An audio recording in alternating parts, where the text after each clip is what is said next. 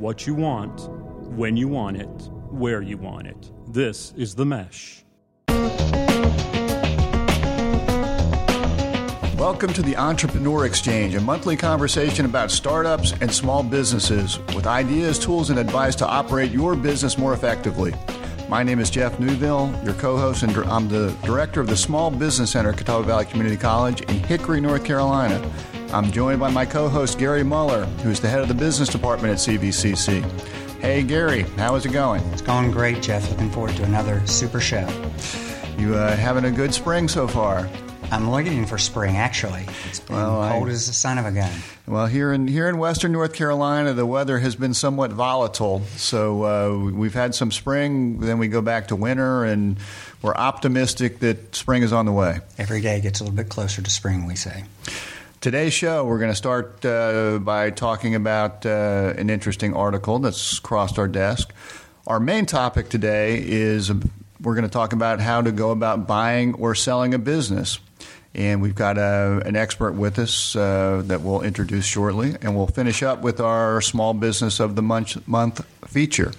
But first, Gary, you uh, you found an article that uh, was was interesting. You that you passed along to me. Why don't you tell us a little bit about that?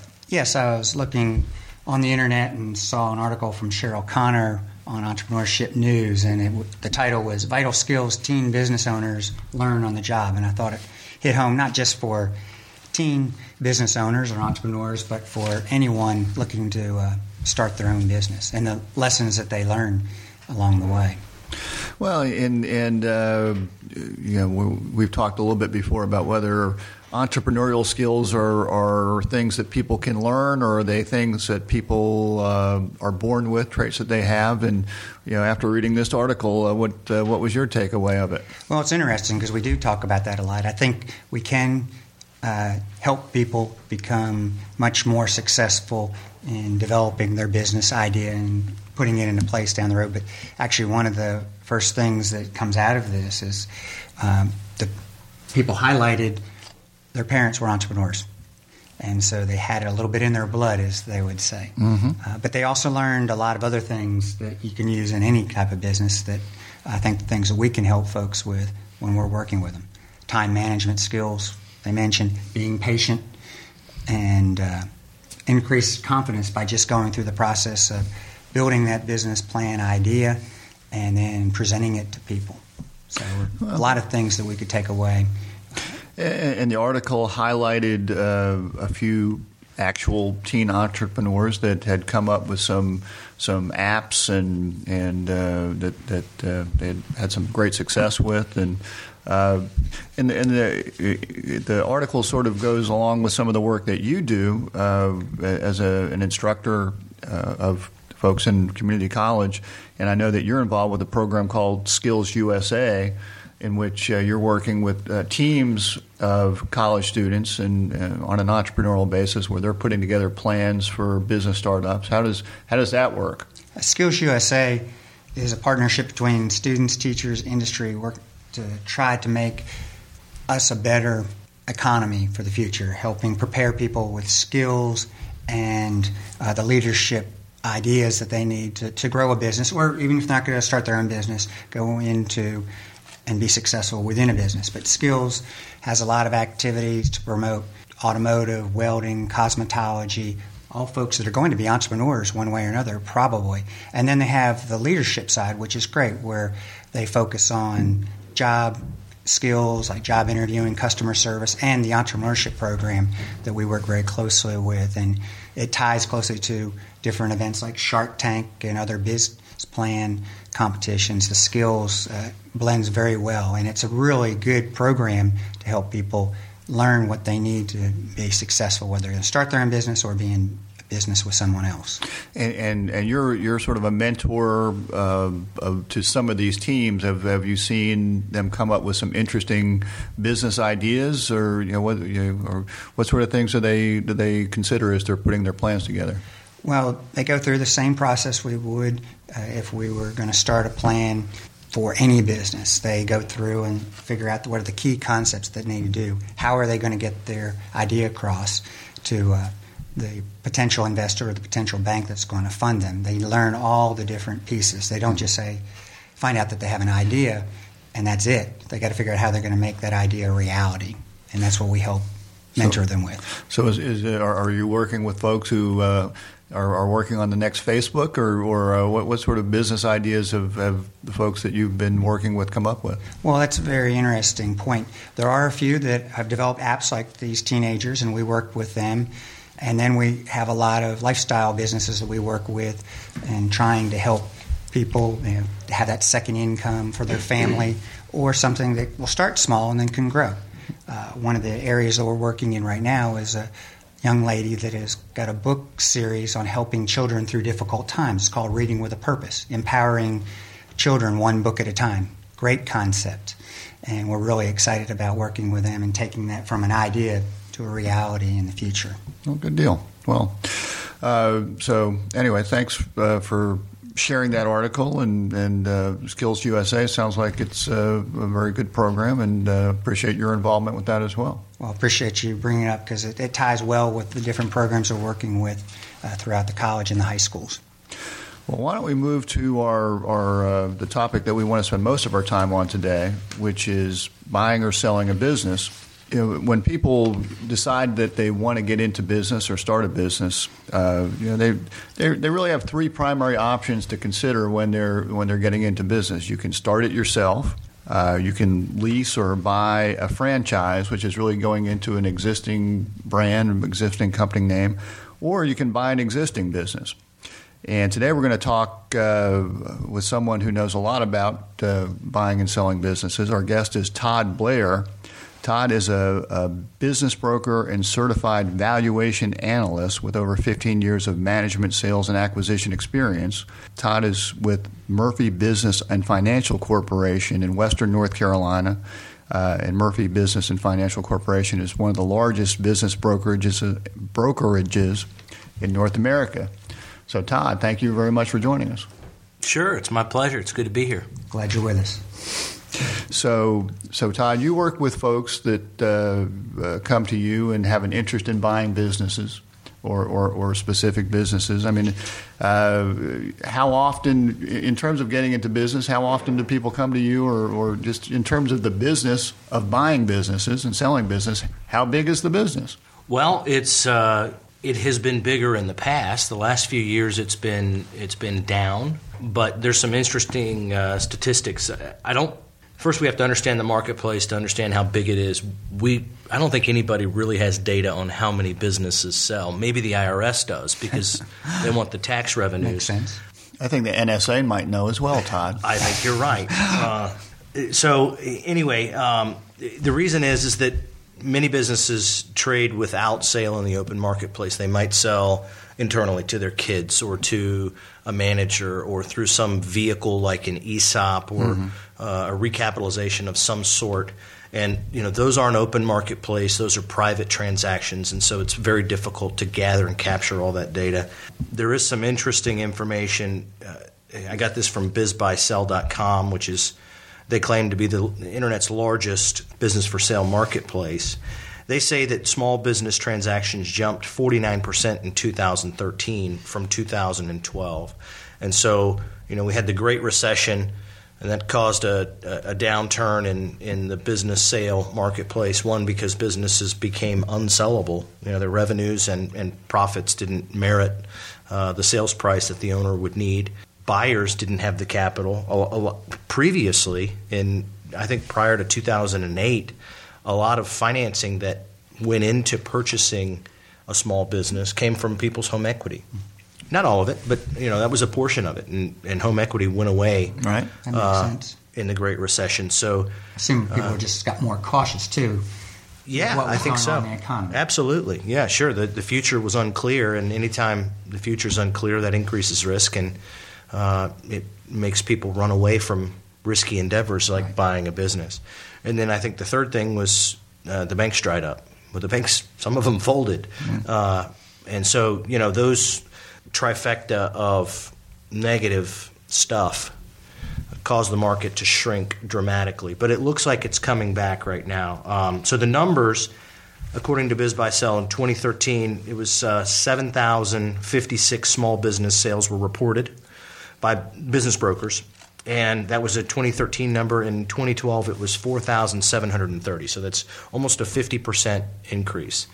And in terms of the activity that, that you're seeing with Murphy Business Brokerage, an uptick or fairly constant, or, or yeah, what's your sense? We're seeing we're seeing more sellers entering the marketplace. We're seeing more buyers willing uh, to take the leap of faith in uh, business transactions. So we have a very optimistic look for 2014 and beyond. Is the pricing of the business is similar to the housing market? There are more people coming in, but they're looking for a better deal than they might have in 2007, 2008. Yeah, Does that makes sense? I, it absolutely makes sense. I think the best way to sum it up is to say, yeah, it's a buyer's market. You you still have some businesses whose earnings, um, the benefit stream, I like to call it, is down. The risks of the future are still somewhat elevated, whether that's reality or just perception. It's perception that matters.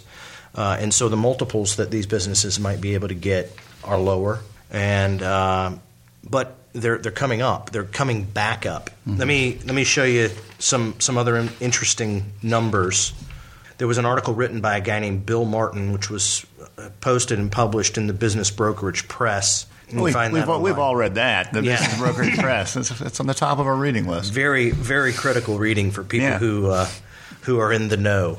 Um, so here's what's interesting about this. Uh, what he did was he he analyzed multiples of EBITDA. So it's a it's a benefit stream.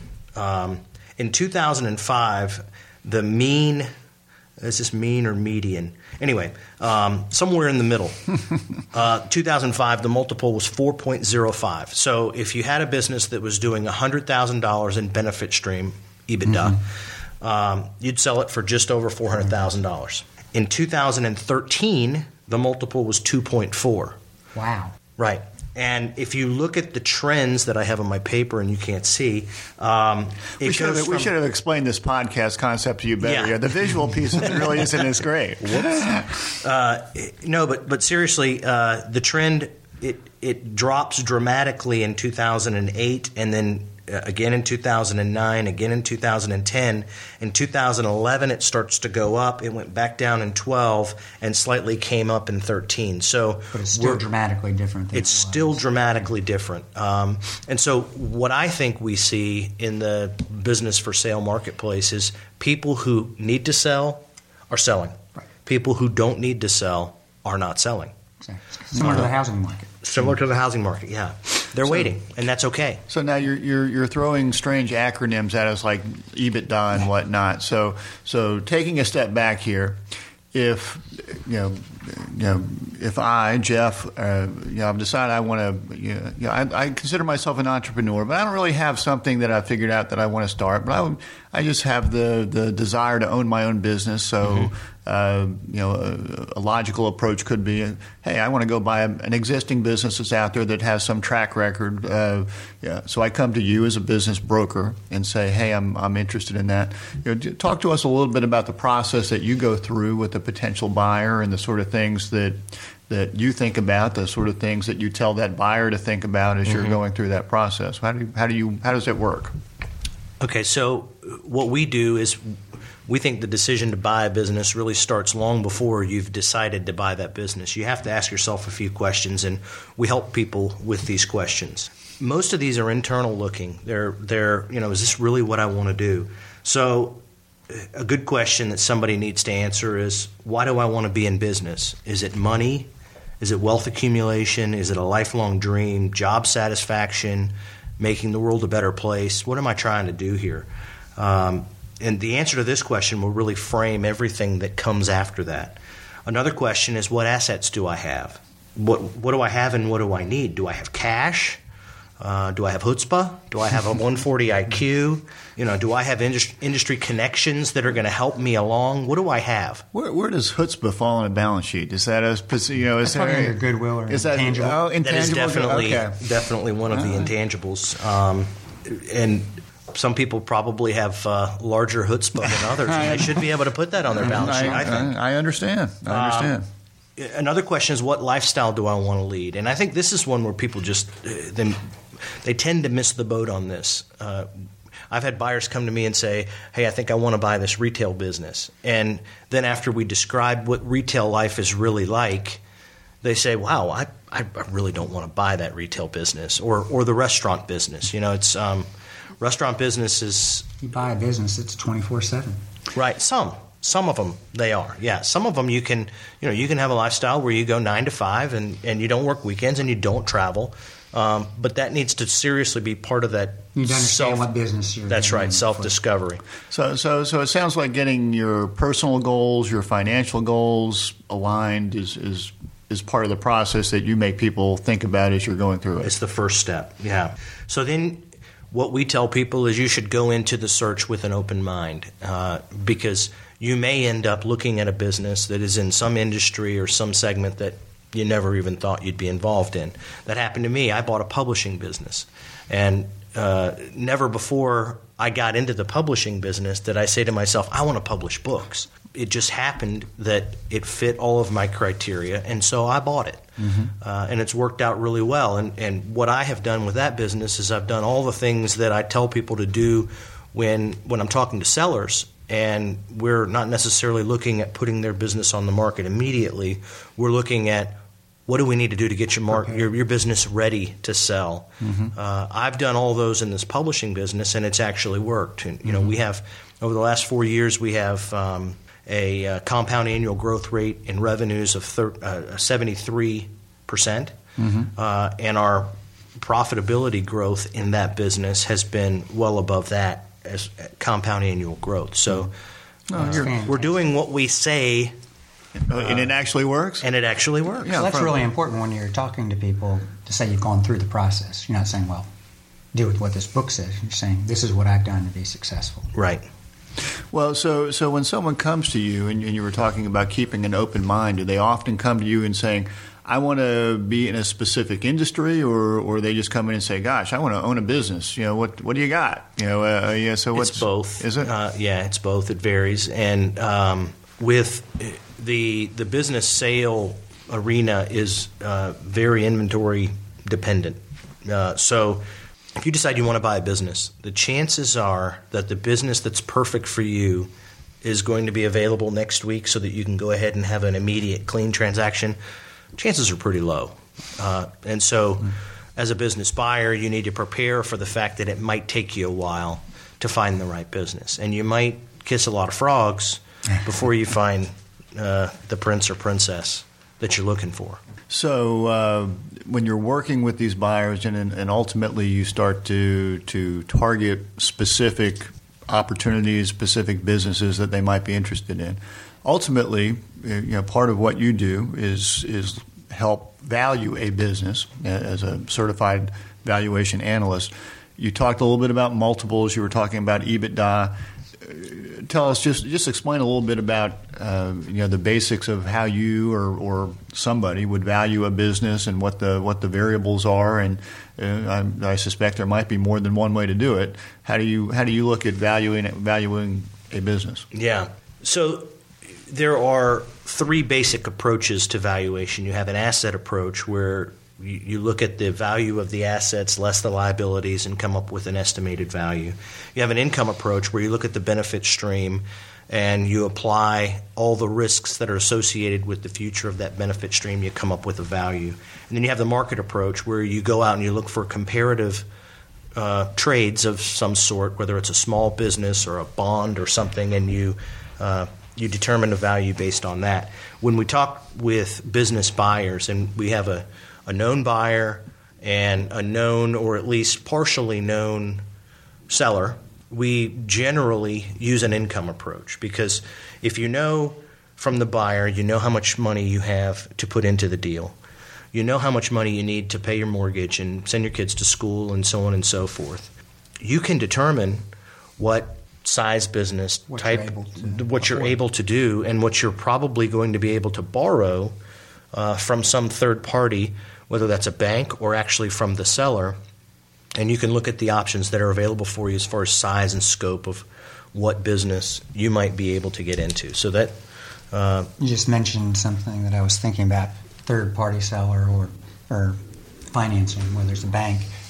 But how? What's the percentage of sellers that are financing their business? Has it gone up in the last? it has gone up. I don't. Years. I don't have statistics on that. Um, there, there probably are statistics out there somewhere, and they may vary based on what the source of that uh, of that number is. But I think if you talk to people in my industry, they will tell you that uh, the the percentage of deals that have seller financing attached to them has gone up dramatically in the last few years. And I did see some some information a couple years ago that I've talked about a few times. Uh, there, there was a study, and I, I don't have it here to cite where it came from, but basically what it did was it looked at transactions that involved seller financing versus those that did not. And the value of the deal went down by 40% for transactions that didn't involve seller financing. So, as a seller, if you absolutely positively will not finance part of the deal, you can basically cut your deal almost in half. Your call. so they're making the risk assessment whether they're willing to carry them for the future. That's right. So, so, I- so I guess it's fairly common that the seller is involved in the financing. It is. Okay. Yeah. I, now more so than it was five years ago. No, and because there are fewer sources of capital now than there were five years ago, or, or it's just tighter capital when it comes to to Right. uh, banks and other other financing organizations. And so, you know, that gets into the the whole is your business ready to sell? Uh, and if I go to a if a seller approaches me and says, "I'm ready to sell my business," and we have this conversation about readiness and um, you know, how much you can probably expect to get, and they say, "I absolutely positively will not sell or finance."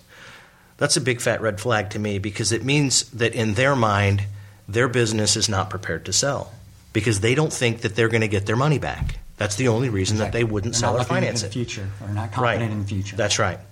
Um, so as a as a broker, as an intermediary, it's important to me that the seller at least be willing to finance part of the deal. Whether Mm-hmm. they end up doing it or not, it, you know that that depends on who the buyer is and what the particular set of circumstances are. But if they just come in and say no, I'm not going to do it, That's, that, that's, that's that- concerning. Yeah, that's a problem.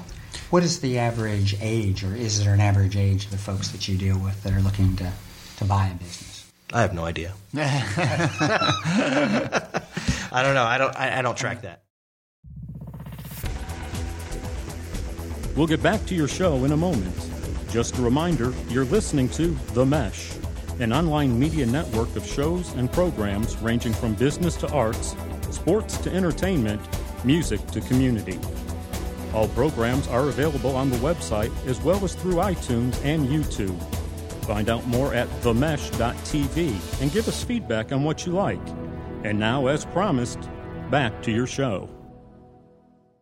Now, Todd, you talked a little bit about uh, preparing your business to sell. Uh, you know, if uh, you know, there, there are people out there who, uh, you know, maybe because of retirement or or whatever scenario they might be in personally, are thinking that, gosh, I'd, I'd like to consider selling my business.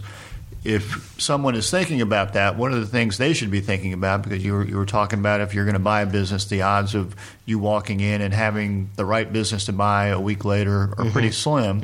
I suspect on the flip side, you know, if I walk into you and say, "Hey, I'd like to sell my business next week," that's probably not likely to happen either. So, uh, talking about the process, if, if, if I if I own a business today and I want to maximize the value of that business when I sell it, what should I be thinking about? It's my favorite thing to talk about. Okay. Because it is it is a business owner's least favorite thing to talk about. What I have found, they don't want to talk about exit. You know, they and a lot of times they're emotionally attached to the business. They they don't know what they're going to do when they when they take the next step, and so they can't visualize themselves doing something different. And so it's just a subject that they just don't even want to want to deal with. But they should. They should start now to prepare themselves and their business for whatever comes next. In short, I think trying to time the market is a recipe for disaster because you don't know when you're going to have some event that causes you to need to sell or have to sell. You don't know when somebody's going to knock on your door and say, "Hey, I'm a strategic buyer. Your business fits perfectly into what we're trying to do, and I'll pay you one and a half or two times what it's really worth in the open marketplace." Because if that knock comes, you want to be ready for that because that's a great deal. Al- Also, when when you prepare a business for sale, you're not saying, I have to sell. What you're doing is you're making your business as good as it possibly can be for you or for the next guy. And That's so, a positive process, no matter what, it's a positive process, no matter what. Um, and and it really should start today because you will be the benef- benefactor whether you sell it or not. I have um, certain things that I like to call value drivers, uh, and I have I have six that I really I preach all the time. So a value driver uh, is a characteristic that reduces risk in owning a business and increases the the possibility of future growth. Right? One is management team. In short, what you don't want as an owner is, is the business to be dependent on you. You need to develop the people around you so that when you're gone, or uh, in the case that, that you don't necessarily leave 100%, when you decide you don't want to come to work for two weeks, the business continues to prosper and, and do well without you. So we'll call that sustainability because if, if you take a, a piece out, uh, the business shouldn't fall apart. Absolutely. Yeah. The next is systems and procedures, documented in writing. What do you do? How do the, you know, start with the first 10. The, the first 10 main important systems and procedures that your business has. Get them documented, get them flow charted so that anybody could walk in and pick up that piece of paper or notebook and go, oh, okay, I see how that works. I can do that. You reduce risk by doing that because the next guy who comes in, if he can't see how the business is going to work under him or her, they're not going to buy it. Mm-hmm. Or maybe they buy it, but they pay you less because it's more risky. The next is customers and suppliers. You really want to do everything you can to make sure that no more than 20% of either your revenue or your supply chain is dependent on one individual or, or, or, one vendor or customer. And again, it's it's pretty clear that's because of risk. If that mm-hmm. one vendor or one customer goes away, boom, 20% right off the top line and probably more off the bottom line. The next is facilities and equipment.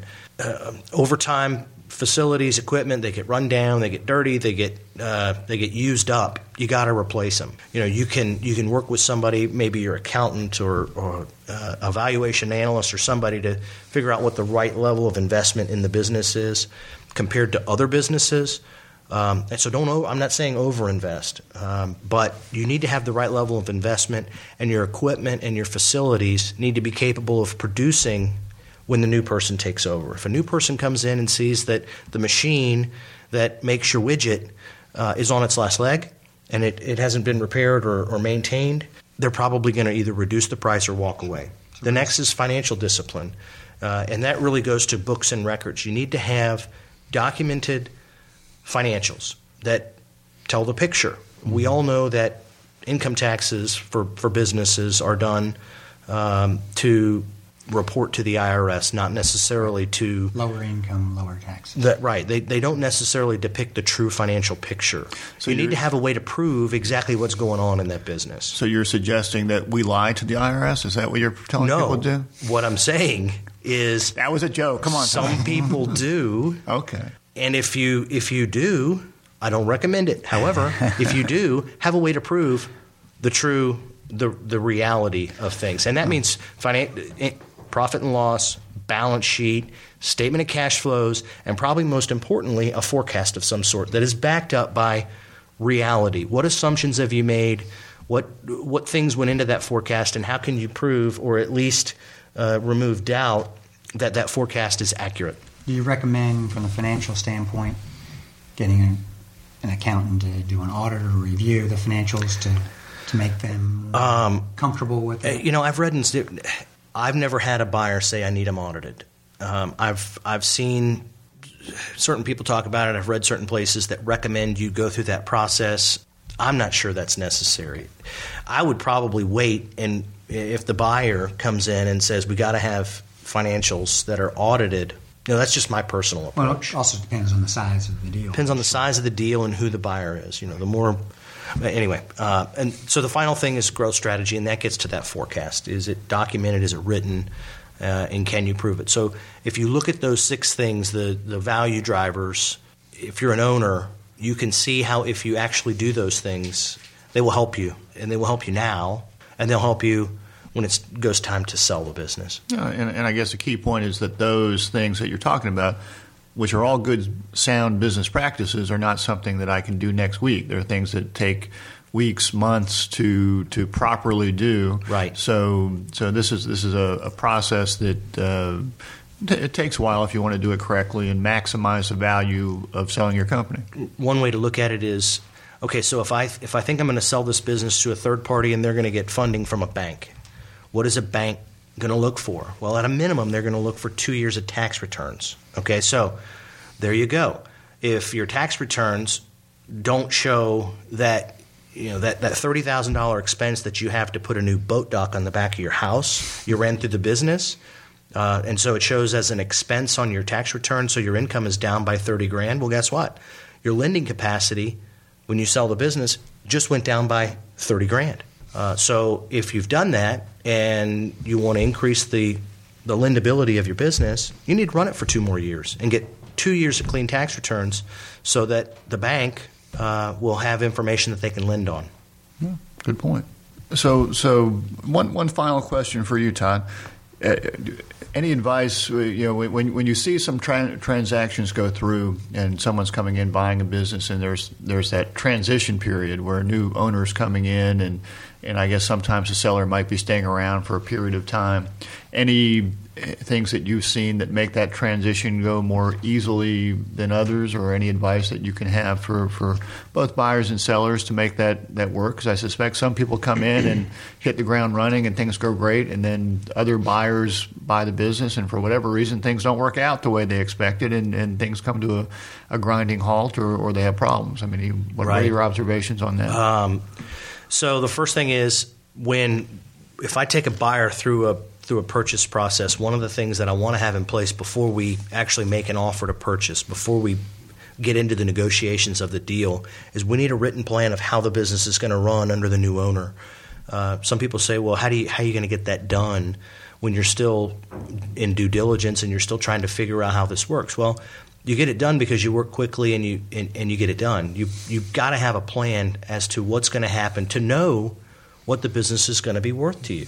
Um, so if you've done that work up front, then the transition is a lot more seamless. If you buy a business and you don't have a written plan, and all of a sudden from day one you're starting at zero and the business is yours, the owner, you know, unless they have a substantial portion of the transaction tied up in seller financing, they're done.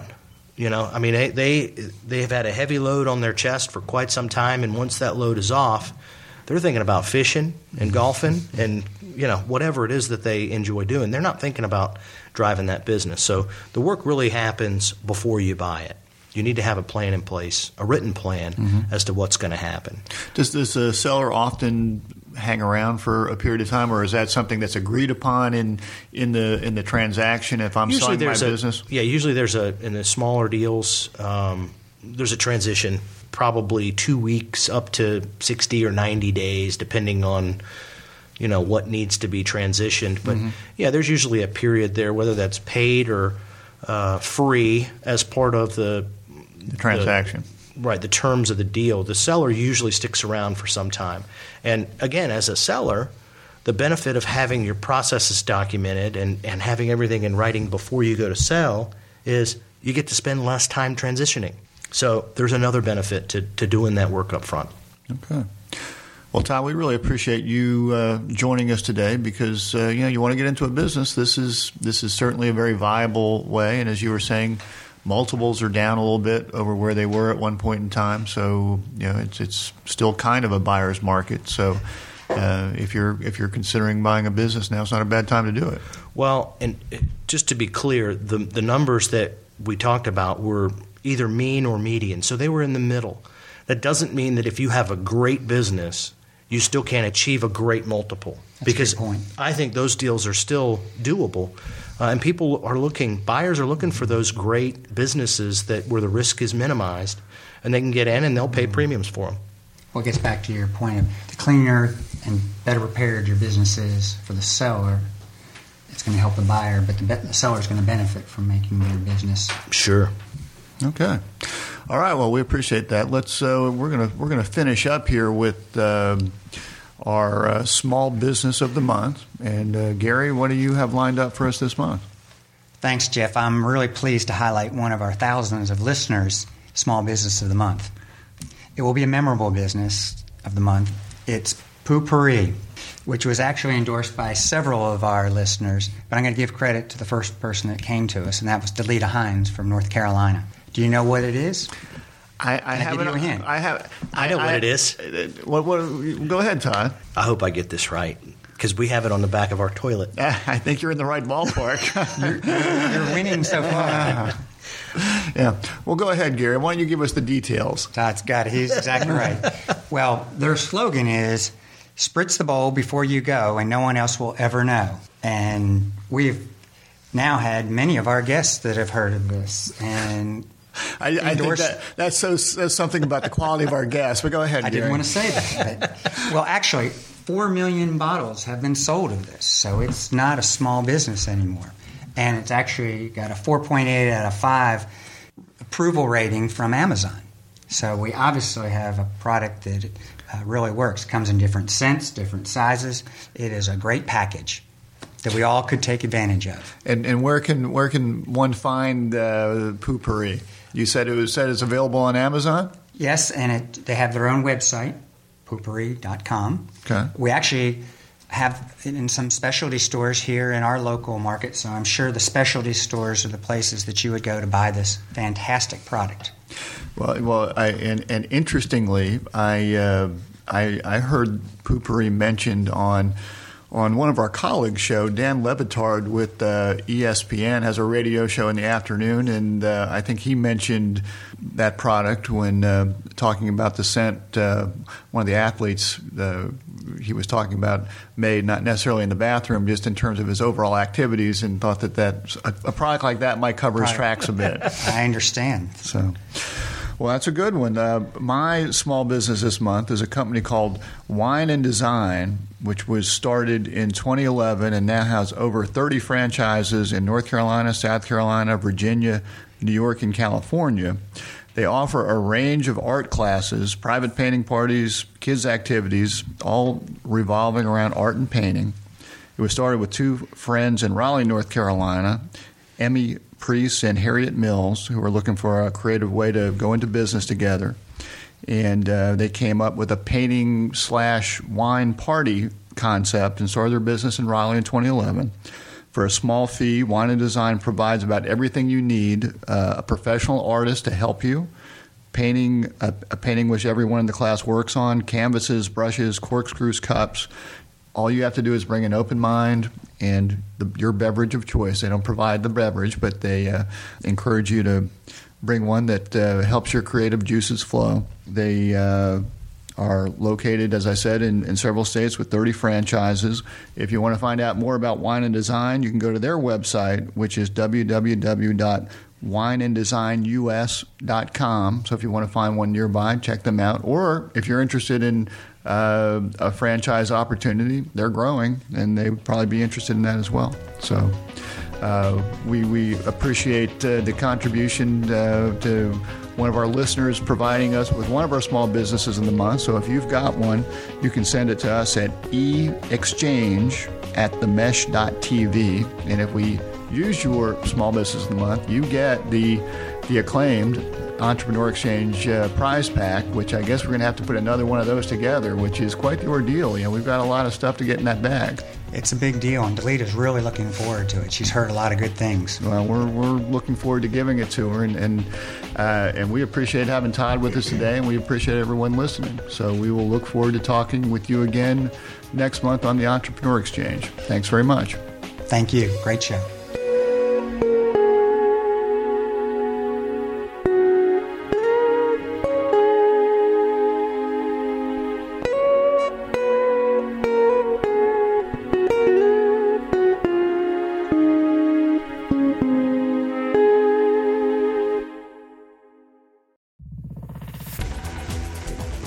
Been listening to The Mesh, an online media network of shows and programs ranging from business to arts, sports to entertainment, music to community. All programs are available on the website as well as through iTunes and YouTube. Check us out online at themesh.tv. Discover other network shows and give us feedback on what you just heard.